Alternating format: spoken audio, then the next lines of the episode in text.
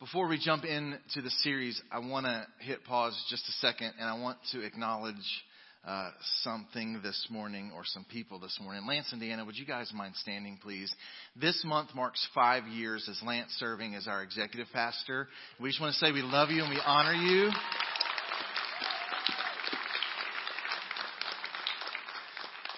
Lance wears a lot of hats. It's, it's a very conflicted or uh, distracting job. Um, you kind of almost have to suffer from multiple personality disorder to do it well, uh, managing church, school, daycare at the same time. And he came into this job. He was a lay leader on our leadership team prior to coming on staff. Uh, but he came into this job and kind of thought he'd figured some stuff out in 2019, and then the pandemic began. And so I, I truly can't imagine what the last five years would look like without this brother. I love you.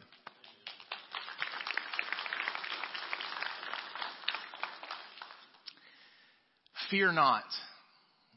This Advent series is focusing on appearances of very fearful moments and very fearful beings. Angels showing up and not with necessarily unfearful news. And so they begin their conversations by saying, don't be afraid of the fact that I'm fearful looking and that I'm going to tell you fearful things. And so we, we began this journey. If you've not been tracking with us, you can go to our YouTube channel. We started with not an appearance of an angel, and we started with not a fear not. We started actually in a story that only had fear. And then we looked last week at Zechariah and Elizabeth faithfully serving the Lord. We said last week maybe faithfulness is a little underrated in our culture. It might not be trendy or groovy, but man, faithfulness is where it's at. And, and we, we saw uh, the appearance of an angel there saying, do not have fear. This morning we continue in this idea, believing that fear is just a reality of the human experience. Sometimes I think in the church, because the scriptures tell us uh, not to be governed and controlled by fear, sometimes we've sent an unhealthy message saying that there's no such thing as scary things in a broken world. The reality is that how we navigate fear is a delicate and difficult thing. And for some of us, we, we hit a scary thing and all of a sudden it becomes a terrifying thing and then all of a sudden perhaps we're dealing with anxiety in our brokenness and then for some uh, dealing with a full-blown anxiety disorder, diagnosable. 42.5 million adults in the U.S. at some point in time will be a, have a diagnosable anxiety disorder. We live in a broken world. Sometimes there just is fear. So some, if we're not careful, if we don't read the context, fear not can almost sound tone deaf when we're scared.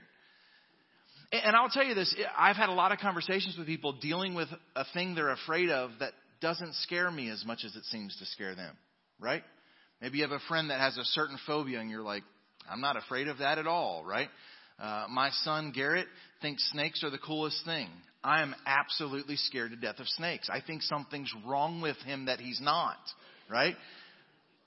And in that same way, well, his roommate Ethan is home from college, and he's like, "No, there's a lot wrong with Garrett. Can I talk to you about it after church?" it's like the closest to an amen I've ever gotten out of Ethan Harp right there.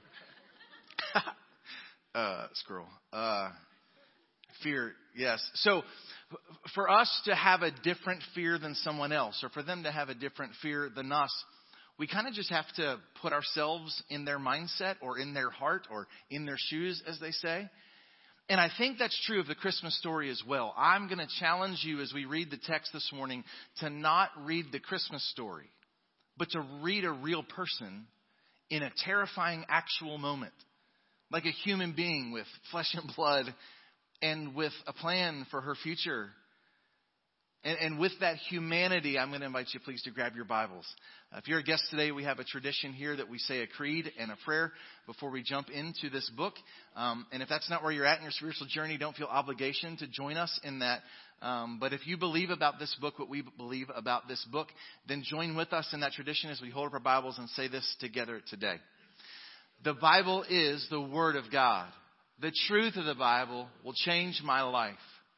Lord, open my heart and awaken my mind and give me grace to respond.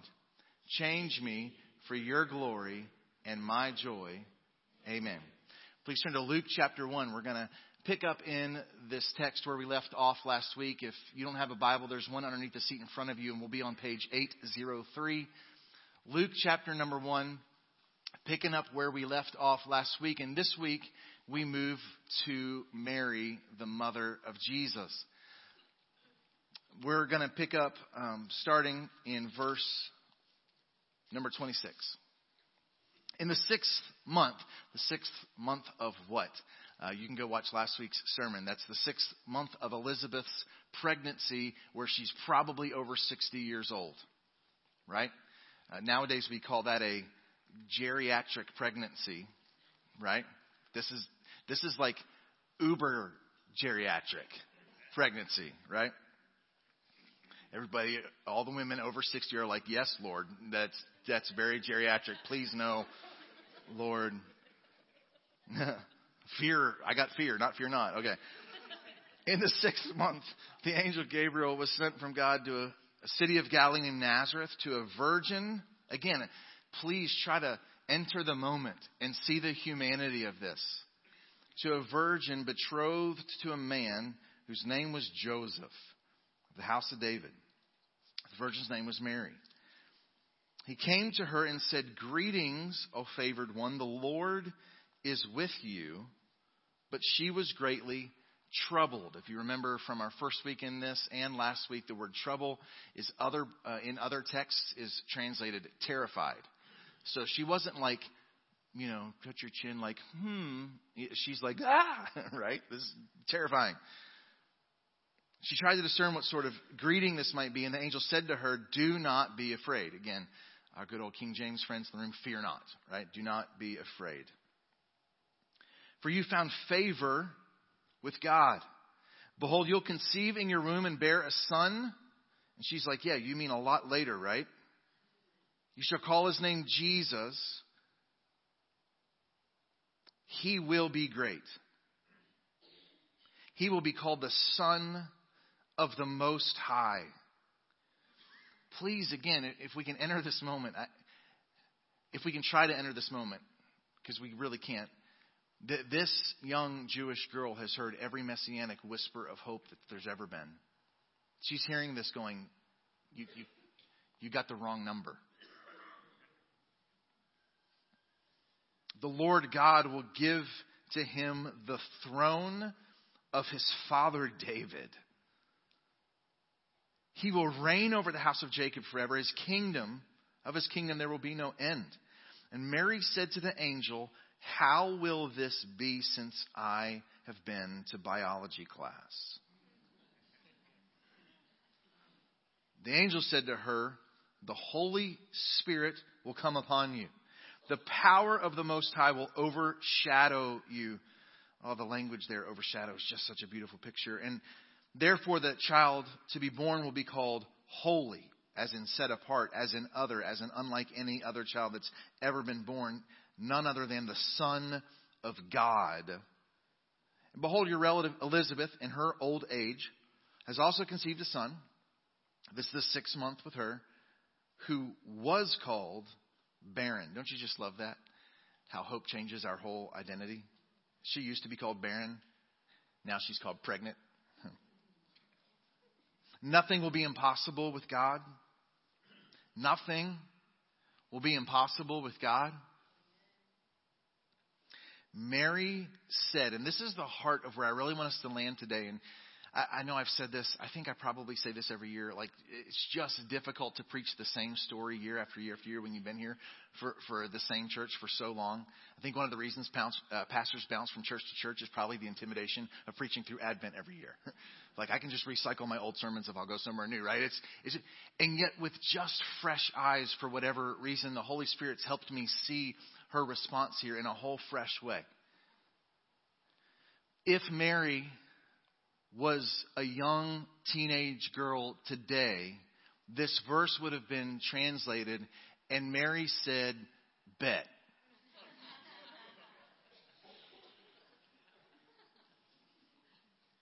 or if, if Mary was in a text conversation with the angel, she responded, K. which is enormous. Like, can we not miss the point of this? Like in the, the magic and the wonder of the Christmas story, like in the dead center of this beauty is simple obedience.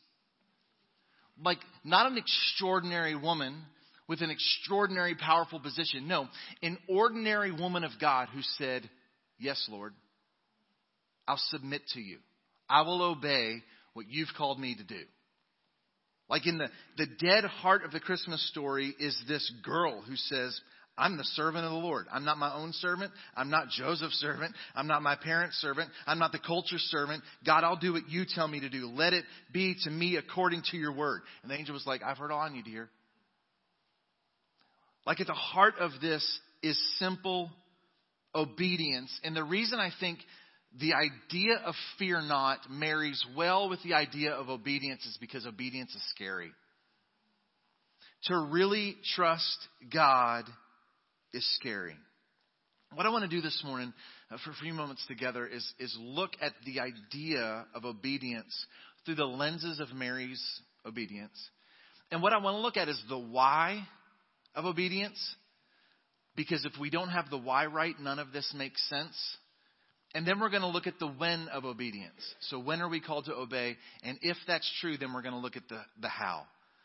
We're going to look at three little hows. One of them we're going to park on. The other two are, are really kind of obvious and self explanatory. And then we'll look at the end, the end result of that kind of obedience. And so, first, I want to start with the why. Why do we obey? And the answer is we obey because of the grace and presence of a loving God. We do not obey to get or earn or deserve the grace and presence of God because we can't. We cannot obey perfectly enough to earn the unearned. That's the definition of grace. We cannot obey enough to be worthy of the manifest presence of a holy and perfect God. The goal of religion is that we would behave in such a way that we would earn or deserve God's grace and God's presence. And the beauty of the gospel, starting with the advent of the Son of God, is we don't obey to get, we obey because it's been so undeservedly, freely, abundantly given. Before the angel asks anything, or demands anything of Mary, he says, Greetings, O favored one, or you who are most favored, or highly favored one, depending on the translation that you use. He speaks of her grace before he asks of her obedience. And that's true for you and me too. We don't behave to get, and that's the danger of the Christmas season is we have a cultural message of, Christ, uh, of Christmas that Santa brings the good gifts to the good boys and girls. That is not the message of the gospel. God brings the best gift to broken people who couldn't possibly begin to be good enough no matter how hard we tried. As a matter of fact, nothing causes more uh, obstacles to receiving that gift than thinking that we're actually good. it's the opposite the beauty of Christmas is that he meets us. This that whole phrase that's translated in ESV, "Oh favored one." That's that's one word. Oh favored one, person who has been endowed with grace. If we took a real literal translation of that word, of that word, like you've been swallowed up in grace, right? Like you you got a a, a whole ton of grace. Like you're swimming in it, more than enough, abundance, overflow, right? Before he asks anything of her. He tells her, You're swimming in grace. And that's the same thing he does for us. Here's why this is so important. Here's why this is so incredible. This awesome word, like abundance of grace is yours and you're swimming in it and overflowing in it, like that whole phrase that's condensed down, is only used one other time in the whole New Testament. And it's used of the Church of Jesus Christ. Ephesians chapter 1 we have this beautiful uh, introduction to this, this incredible letter. In Him, in His great love, He predestined us for adoption as sons according to the purpose of His will. Verse number five, to the praise of His glorious grace. No, that's not the word. You think that's the word, right? It's not the word. With which he has blessed us. That whole phrase is the Mary word. Like, whole, can I just say buttload of grace? Is, is that offensive to anybody? Because that's all I keep starting to say, and that's why I keep stopping, because like what's in my mind is just a buttload of grace. If that's offensive to you, you can email Lance. Subject line, congrats on your anniversary. I'm offended at buttload. Okay. Um, that's not just true for Mary, and therefore she's called to obedience. That's true for you and me. And the beauty of this, he's blessed us like this in the beloved. That's a reference to Jesus himself. In him, we have redemption through his blood, the forgiveness of sin, right? That's all Ephesians chapter 1. And then it goes on to say, according to the mystery of his will. That, that, that's behavior language. That we would submit to that, that we would obey that. According to his purpose. That's obedient language. Which he set forth as a plan. That, that's behavior language. So even in Ephesians chapter 1, this, this beauty of grace is on us. The reason we submit to the will and the purpose and the plan of God is because He's chosen to pour out His grace on us. Which means, which means, grace is not just God's favor for salvation, grace is God's fuel for obedience. When God meets us with a call to obedience, we're like, hmm, I don't know if I can obey. What we mean in that moment is, I don't know if I actually believe the gospel. Because if you're saying, I don't know that I have it in me to obey, that's anti gospel language. Gospel language is, of course I don't have it in me. He has it. That's why I turn to Him.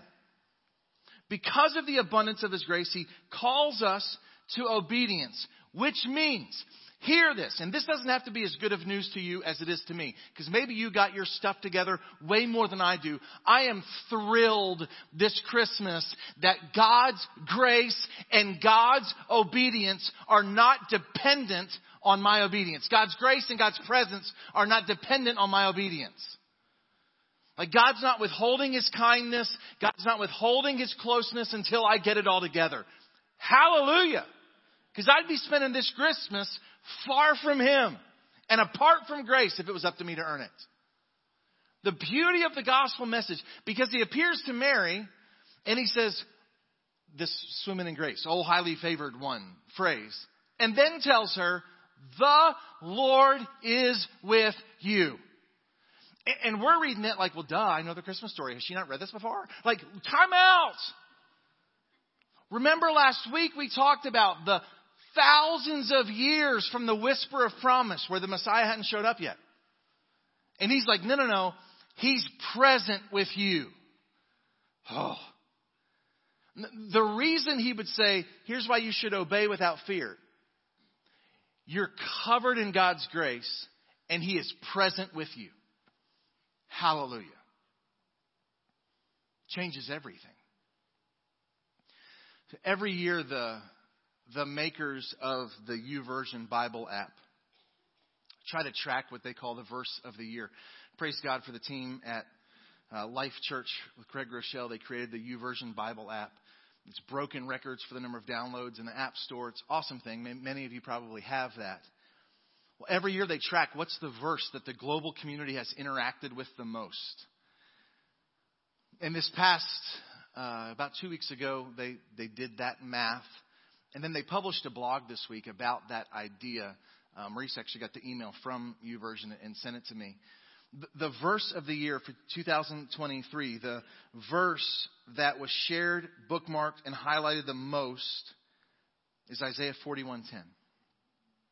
Do not fear, for I'm with you. And if he says the first half without giving us the second half, it just sounds unrealistic.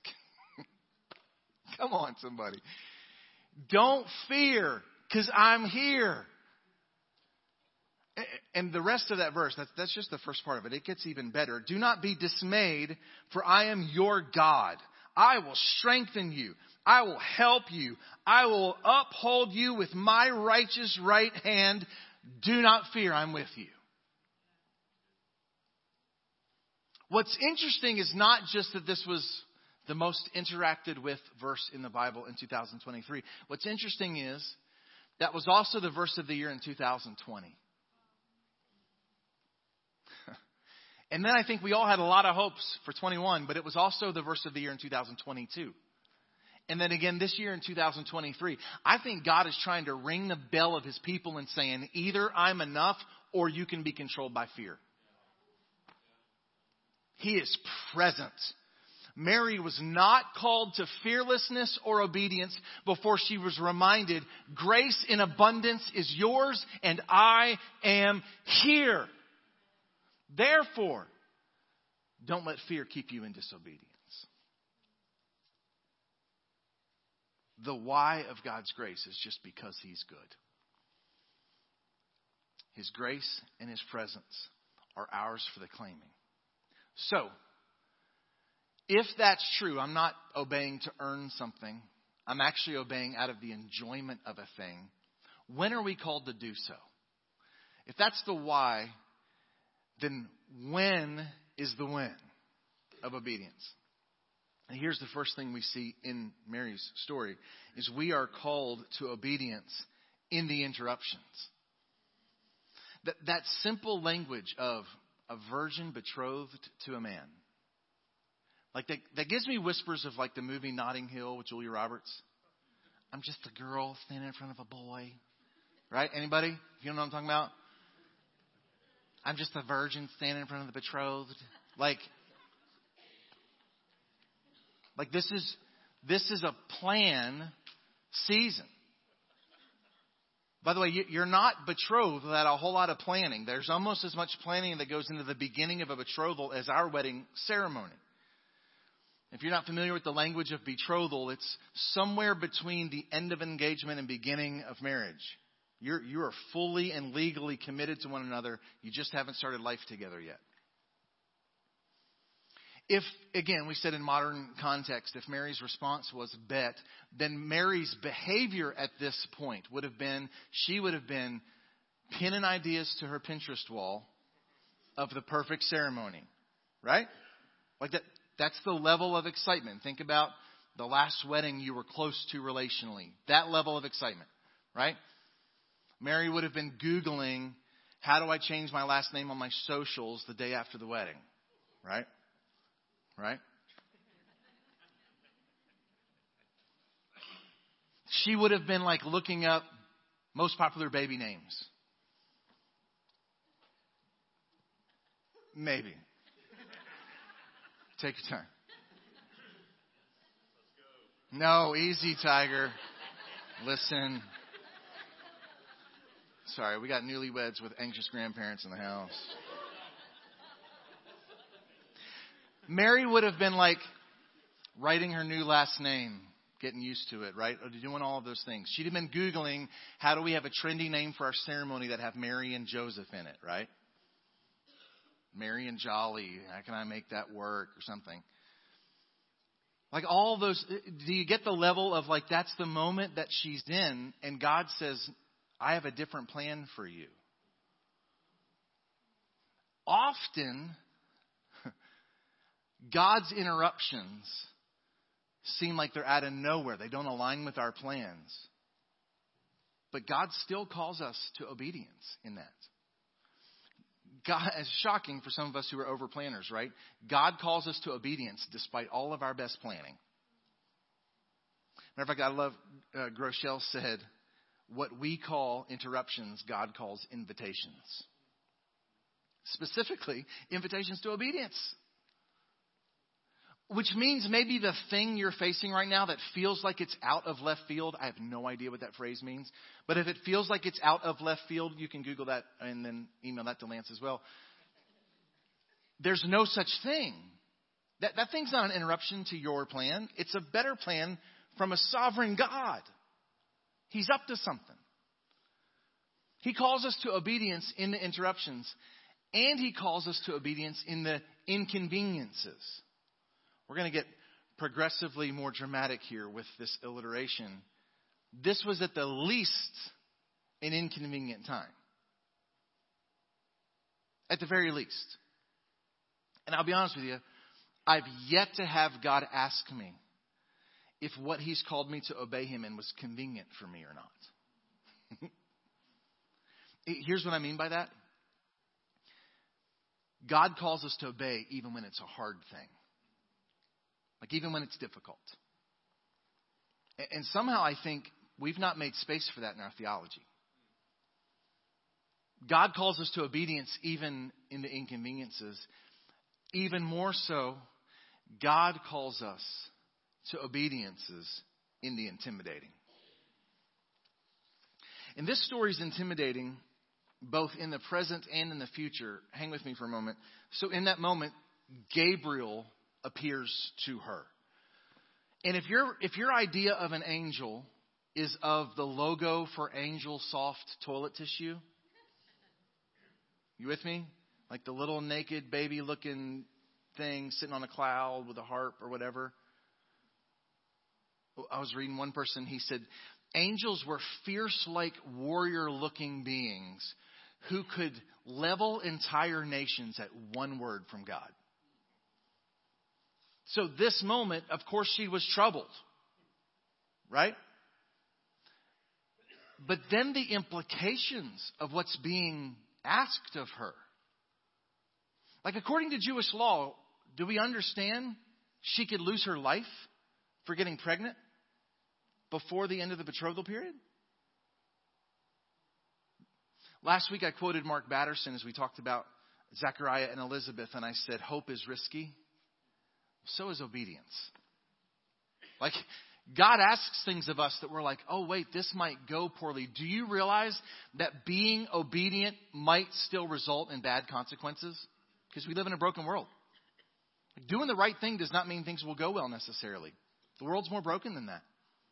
Sometimes doing the right thing actually means it will be more difficult for a season. For a season. He calls us to obedience, even in the intimidating. And if that's not enough, from the interruption to the inconvenience to the intimidating, God calls us to obedience in the impossible. And I just love that the angel uses that word for her.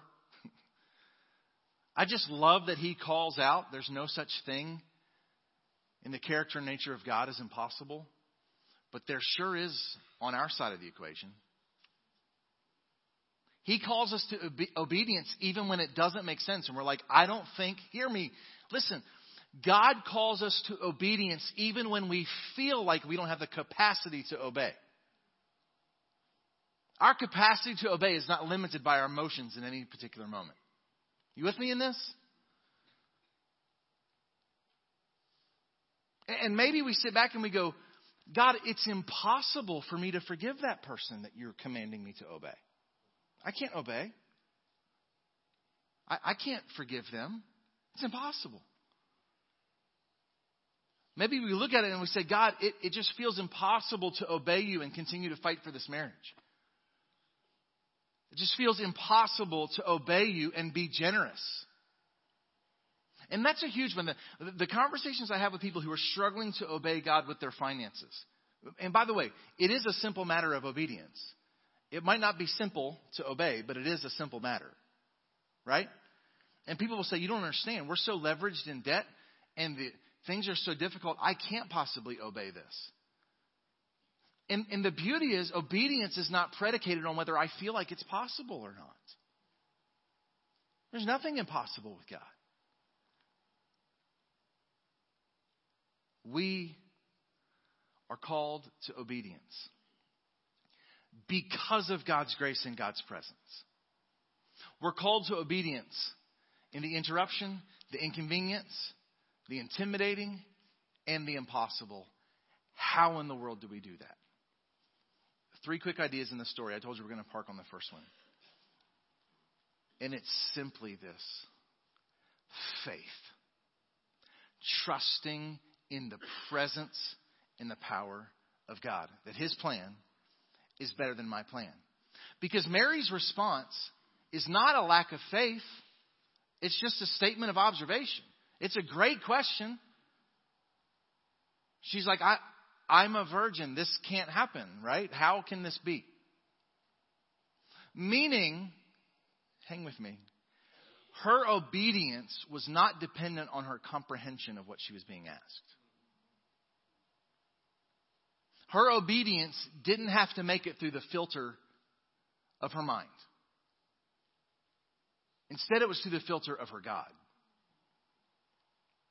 If I trust Him, then I'll obey, even though I don't know how this works. Some have said, maybe you've heard this, fear is the absence of faith. You ever heard that before? Maybe you've tweeted that before or something. We don't tweet anymore. What do we call that now? You X'd that? I don't know. Uh, whatever. Google that and email that to Lance. Okay, um, I guess that's the theme this morning. Fear is the absence of faith. I'll be honest with you, I, I know what the sentiment is there, and I think it's a good sentiment, but I don't actually agree. Fear is not the absence of faith. Fear is the abundance of faith in the wrong things. Fear is when I trust me more than I'm really trustworthy. Because I can't control this. I don't got this. Or fear is when I'm trusting in somebody else who's not as trustworthy as the heart of God. Or fear is when I'm trusting a situation that I don't know what the outcome is going to be or what God's up to. Fear is not the absence of faith, it's misplaced faith. Which means the, the obedience of walking in a fear not just means I've redirected my faith away from self and other people straight into the heart of God. I trust Him, that He has a plan. Now, His plan feels like an interruption or an inconvenience. It feels intimidating. It feels straight up impossible, but I have faith that His plan is the best plan because He's best. Proverbs 3, 5, and 6. Maybe you memorized it as a child. Trust in the Lord with all your heart. And I think sometimes because the heart's deceitful, the heart tells us that we're trusting in the Lord with all of it, which is why the importance of the second half of that verse cannot be missed. And do not lean on your understanding. And I'll be honest, there's a lot of moments I've been like, yes, I'm trusting in the Lord because I got this figured out. That's how deceptive my heart is. My heart lies to me about my lack of faith. So instead of leaning on my capacity, I want to lean on God's capacity. And when I do that, what happens is I acknowledge Him in all my ways. That word acknowledge is not like, yep, gotcha. It's not a mental thing. It's a full experiential behavioral knowledge. And then He's the one directing my behavior. He's making my path straight. That's obedience that's driven by, fueled by, and governed by faith. That I trust Him, not my understanding. That I'm trusting not in what I have figured out, but I'm trusting in, in where we began this morning in the presence and in the power of God. Because I love the angel's response. She asks a biological question, and he responds with a theological answer. The angel answered her, The Holy Spirit will come upon you, and the power of the Most High will overshadow you. So she did not hear that and go, Oh, then I got this. He went, Oh, then he's got this. Her yes was predicated on his presence and his power. The reason that I think, and I mean this very respectfully, I know we come from different faith backgrounds. The reason that it is my belief that Mary is horrified that people have made a big deal about her is because I think in that moment she only wanted a big deal to be made of her God. She was like, oh, this is his plan. This is his presence. This is his power. I'm going to go with that.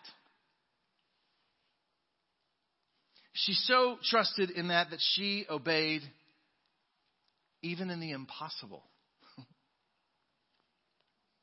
And I don't know what God's calling you to.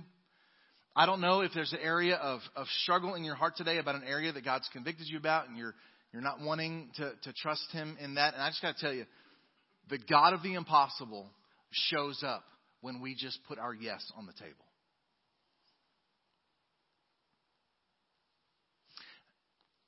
We had the, the privilege through uh, the kindness of a family in our church family here.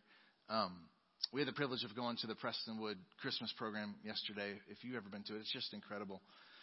But in the kind of beginning, the the super energetic time where there's the kids choir is all on the stage and all the adult choir and the lasers and lights and I mean it's just a lot and then a horse walks on the stage. and interestingly the horse came in from the back and as a pastor all I could think was what if that poops in this building? Seriously, that is all like there was no merry jolly follow. I'm like it's a horse my wife was having a similar distraction because she leaned over and went, How is that horse not freaking out? Because as a human, it was sensory overload. Like I'm a little bit like, like how is that thing not trampling one of the little kids on the stage singing? Like, la, la, like how this is a disaster in the making. And the reality is, if you looked close at that horse, what do you think you saw in its face? blinders. Now that horse walked all around that auditorium. It saw all of the lasers and the lights and the kids and the Elvis Santa dancing at that particular moment. Yes, actually, praise the Lord. The horse saw all of that. Those blinders just kept its focus on the person taking care of it. Faith is God blinders. Yes, I know that's impossible. I've seen it. Got it. I'm just turning my attention to the one who cares for me. Like I know it's there, I know it's bigger than me, I know it's intimidating, and it might be just straight up impossible, but have you seen my God? He's present. His power, His manifest power is available to me. So I'm just going to trust His plan. Faith is a healthy set of God blinders in the midst of the impossible. So, how do we obey? Number one, through faith in the character nature of God. Quickly, because these are self explanatory, but they're just too good to not mention. Obedience is fostered through community. I love the intentionality of the timing of this story, and it didn't have to be that way. This is just the goodness of God that He would tell her, Your relative that has a name flesh and blood. Like, not just you belong to a community. No, Elizabeth. You know her. You've been to family reunions together. Like a person with flesh and blood knows what's up.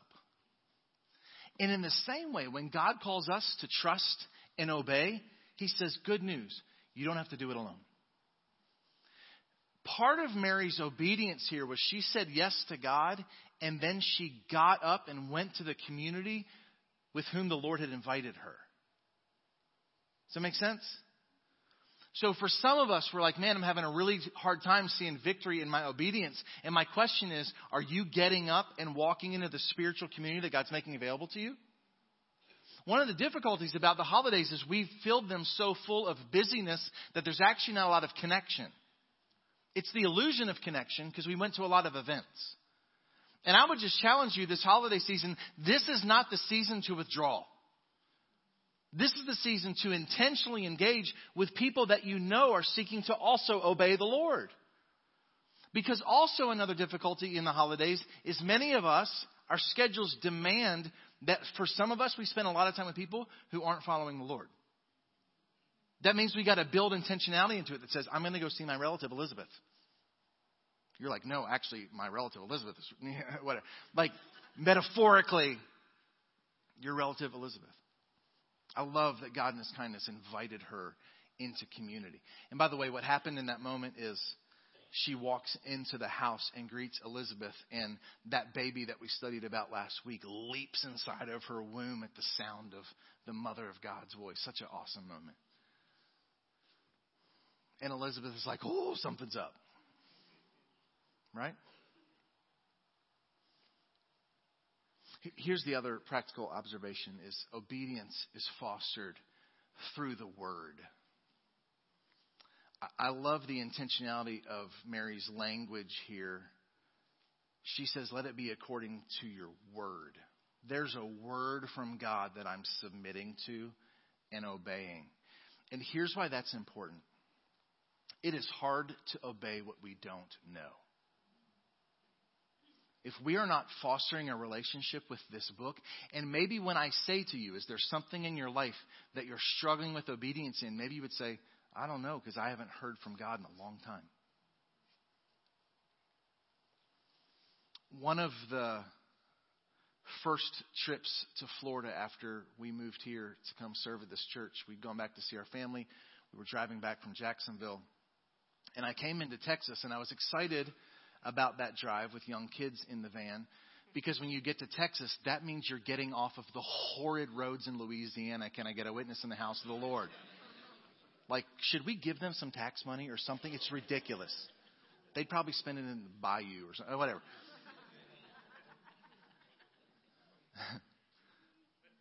I was also excited because it means the speed limit goes up. God bless Texas. I'm ready to get home. And so I pushed the little minivan, you know, another 10 miles an hour.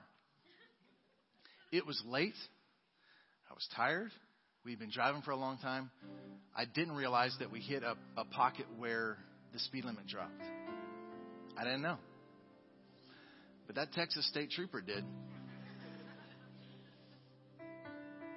He pulled me over and said, Do you know what the speed limit is here? And the honest answer was, No. He didn't say, Well, then don't worry about it, little fella.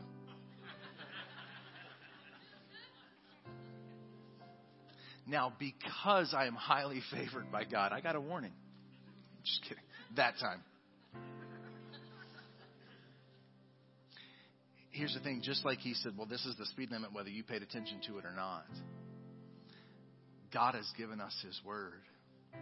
As a matter of fact, he's made it more available to us than any generation in the history of humankind. And we are accountable. And so, in the busyness of the season, I just want to challenge you if you're going to skip something or miss something, don't miss your time listening to the voice of God. And if you need some help with some of that intentionality, let me just say before you leave today, you can go to the prayer room in the back. We have five different Advent devotionals one for families of little kids, one for families of older kids, and a couple individual ones. They're great. If you want to know which one of the five I recommend for you personally, come ask me. I'd be happy to tell you my opinion.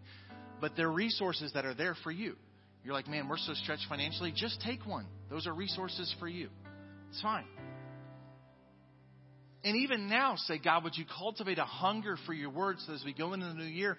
Maybe for some of you, like a thing that's going to happen in your life for 2024 is you're going to read more of God's word than you've ever read before in your life. How cool would that be? If there's any hope to actually follow his better plan, to enjoy his glorious presence, to experience his manifest power, it's that we know His Word and submit to it. And then the enjoyment of that, both for us and those around us, is worth every yes. Mary's response at Elizabeth's experience when she goes to Elizabeth's house is the stuff of legend. But just a couple words. Mary said this in verse 46 and 47. My soul magnifies the Lord, and my spirit rejoices in God, my Savior. So, because of God's grace and because of God's presence, I'm not obeying to earn His kindness, I'm just celebrating it. Obedience is not the earning of God's favor, it's the enjoyment of it. My soul magnifies the Lord. A friend of mine posted something. She said, she said, a mentor told me Christmas is the season of magnification. Our heart tends to magnify both the highs and the lows of the last year. They just seem larger. They loom larger. The wins and losses do at Christmas time. And I think the response to that is so let's intentionally magnify the Savior like in the wins and the losses, in the easy season and the difficult seasons, let's just tell our soul, bless the Lord, magnify him. Because he's our Savior. He has looked on the humble estate of his servant. And then, almost with shock and awe, she says, From now on, all generations will call little old me blessed. For he who is mighty has done great things for me and in his holy name. And his mercy is for those who fear him. And here's our hope today from generation to generation, which means that mercy is available today in our generation. My soul magnifies the Lord. You've heard me say this phrase before, adapted from Matt Chandler. If knowing better meant doing better, then we didn't need Christmas. If knowing better just meant doing better, then the law would have been sufficient. God had given a whole lot of knowing at this point in history. And what we had continued to prove to him again and again is knowing better does not always equal doing better. Can I get a witness? And knowing that I was going to preach this this morning, that knowing better does not always mean doing better, the Lord, in His providence, had me sitting at the dentist on Monday. And she asked me if I floss every day. And I said, knowing better does not mean doing better. I need a Savior. I didn't actually say that. That would have been super weird. But I did chuckle to myself and she still thought I was weird. But the reality is, we know a lot of things that are better, right? We need a Savior, we need a rescuer. We need greater faith in His presence, His power, and the goodness of His plan. One of my favorite things about this time of year um, is the sarcastic memes about the song Mary Did You Know? They're great. Those you can send to me, not Lance. If you've got them, load me up with the dad jokes. I, one of my favorite ones I just saw for the first time was like, it just simply said, "Surely she knows by now." God, it's so good.